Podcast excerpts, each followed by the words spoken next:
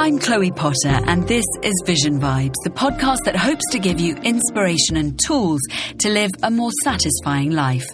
This story was originally broadcast on television as part of the interview series Direct Talk. If you enjoy listening, you can head to the NHK World website to watch. You'll find interviews with people from all walks of life. Ambition has seen humankind take great leaps forward. Think about human achievement in medicine, mountain climbing, air travel, space exploration. Ambition always plays a very significant role. My children are huge Star Wars fans, and thinking about ambition and the attitude of today's guest made me think of Yoda's advice to Luke Skywalker. Do or do not. There is no try. Ambitious people tend to know by instinct that we learn more by doing than by thinking. They get on and they have a go, somehow pushing past obstacles until they make new discoveries and find what works. Today's guest is holistic civil engineer Ties van der Hoeven, and Ties is one of those people. He is dripping in bold ambition. He wants to re-green one of the driest and most barren areas on our planet, the Sinai Peninsula in the northeast of Egypt. The way Ties sees it, humanity has destroyed nature and the only way that we and our planet can survive is if we embrace a seemingly impossible but necessary ambition to reverse the damage we have done. Ties is using the clever complexity of naturally occurring ecosystems to find a way to help nature back to full health.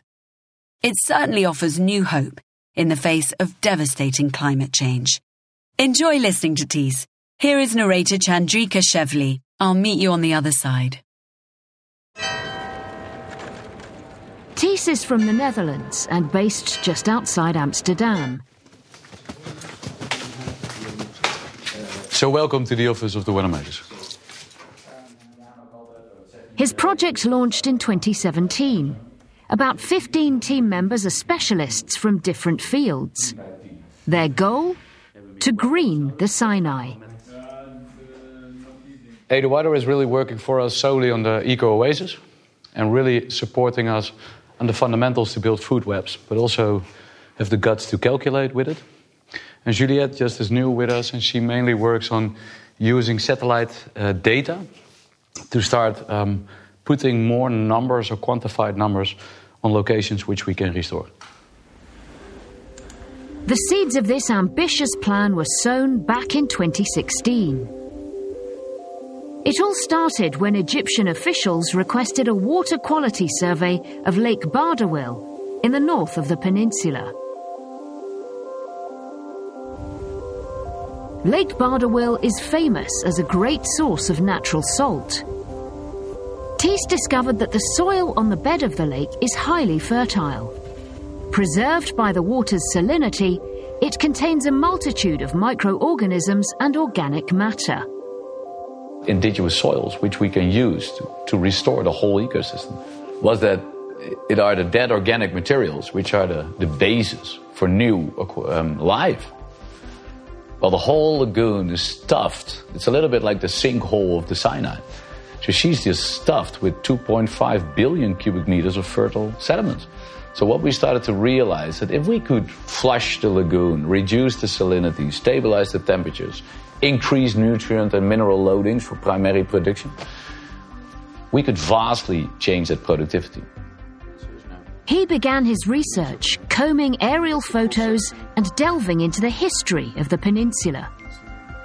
And he realized that thousands of years back, the Sinai Peninsula was probably green and fertile. You see a very big old river system completely dried up. It means to say that used to be a vegetation cover um, that would um, have a water cycle with it. It would have very big rivers to flow down. It used to be the promised land. It used to be a green oasis. It used to be one of the most fertile places on planet Earth. At Sinai, the Mediterranean Sea is heated and a large amount of water vapour blows in. But with no vegetation, the dry land can't cool the vapour into rain. Ties plans to bring dredged, nutrient rich lake soil to mountainous areas. This would create green areas and improve water quality. As vegetation cools the air, water vapour is transformed into rain. Then, rain can further expand the green area. But hundreds of kilometres from the sea, how can the most inland parts be regreened? Ties continues to experiment. And up here we come in the section where the eco machine is placed. This greenhouse is named Eco Oasis. Circulating through its four tanks is river water of poor quality.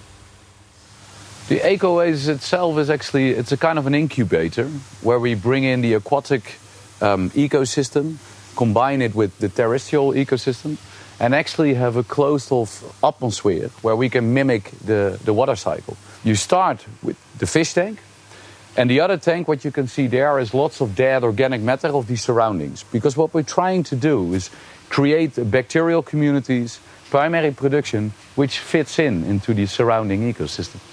So there, what we do is we actually trigger the, um, the bacteria and the microbial communities to start breaking down organic matter. With that, they free up plant available nutrients. And with the other tanks, which are oriented to the south, where much of the sun is, actually the photosynthesis starts. Using microorganisms like plankton to improve water quality makes for a cheap and efficient system. The purified water is then used to grow plants in soil taken from the bed of Lake Bardawil. Since the soil is high in salt, Ties has planted halophytes like mangroves that like to grow along the sea. In fertile soil, the plants grow tall, releasing plenty of water vapour.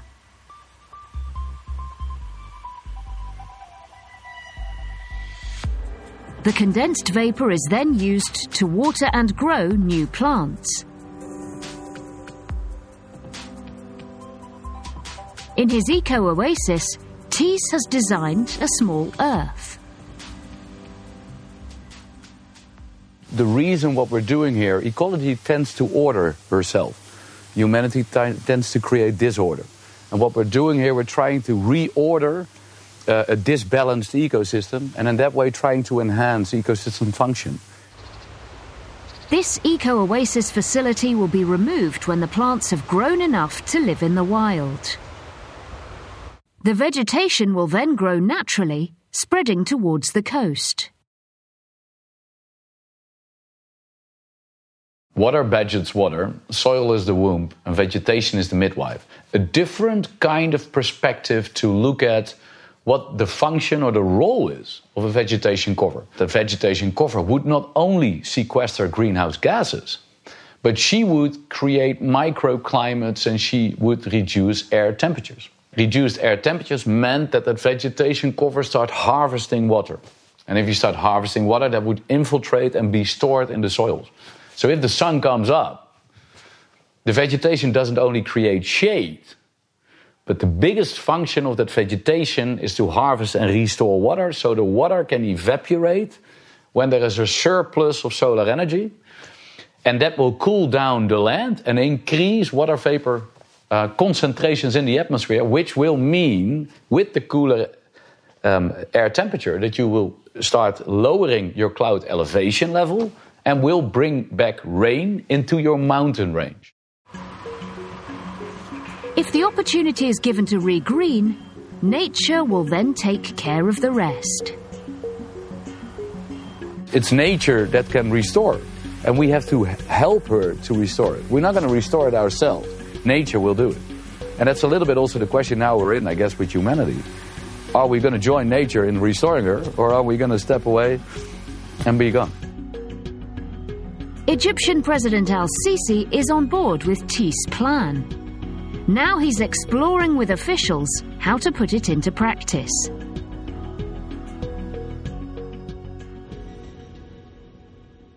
Ties loves his work as an environmental engineer, but he used to follow a different path.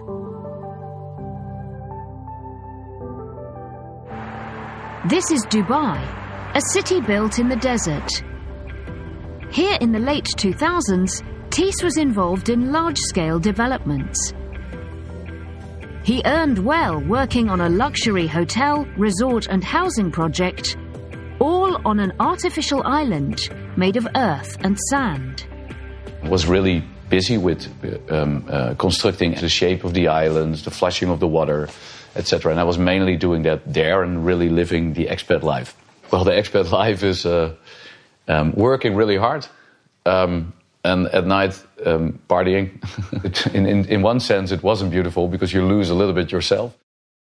However, he grew skeptical about big developments with a heavy environmental impact. After the financial crash of 2008, Ties returned to the Netherlands and sought a new career path. It was then he found out about the development of the Loess Plateau in China.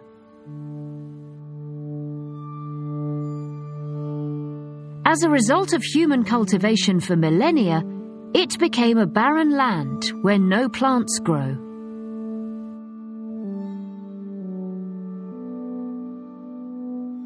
In the 1970s, the Chinese government launched a plan to regreen the area. Over decades, soil improvement and tree planting took place.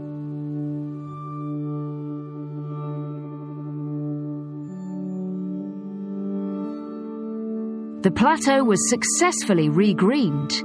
On a visit, Ties was stunned. Which really changed my life in that sense. I never been into a location of that size which has an ecology which was growing. I did not have kids at that time, and I always thought that I wouldn't get kids because the fact that they would not have a very beautiful planet Earth to go to because we're destroying everything. But there it came clear to me that we can have a future perspective. The Sinai Peninsula Greening Project builds upon China's success. Ties believes this plan could not only stop global warming, but also aid social problems. One is mass migration. Migrants and refugees are increasing in number worldwide, putting pressure on social systems and creating division. Why do people flee? They don't flee because they have such a nice life and they're up here, right? They flee mainly due to climate change, not always to wars. We can start providing those people with a future perspective, with jobs, with natural productivity in their own land. And we can partly do that by funding them by the large um, uh, deficit we have from the destruction on this planet. And above all, Ties believes more plants absorbing carbon dioxide through greening is the best way to stop global warming. Is because we have the wrong focus at this moment in time how to fix climate change. Everybody that thinks that driving an electrical car supports climate change should really have to start look at the numbers ourselves, we mainly focus on carbon dioxide. Maybe we should change our focus more towards water. And don't get me wrong, carbon dioxide plays a crucial role. She was the most beautiful parameter to start understanding our, our planet Earth, our patient is ill. but it's mainly water that helps us much more. So instead of only not emitting carbon, we should value natural sequestering of carbon the same and then start looking at the ecological value stacking a natural system does. And that's, on the end, um, um, the water cycle. Finally, we asked Ties what we should do to restore a healthy water cycle to the Earth. We need to ecologically restore planet Earth, all of us together at priority number one. Many ecologists try to preserve what we have. And don't get me wrong, I owe those people a lot. But we have to start understanding we cannot preserve anything anymore. We need to create a new future perspective for nature, which the Chinese showed we can in the Loess Plateau. And we need to start looking at it in that way. And having, having said that, that makes it more easy to push for a solution.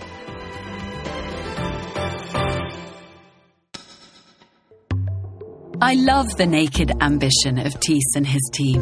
Listening to him has made me feel more hopeful about our future on planet Earth.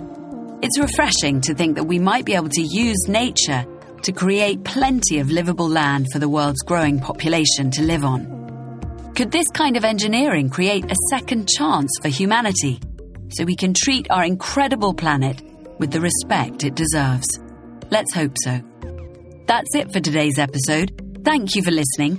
You can find the transcript as well as our other stories on the NHK World website. I'm Chloe Potter. Join us next time for more mind expanding insights from inspiring people on Vision Vibes.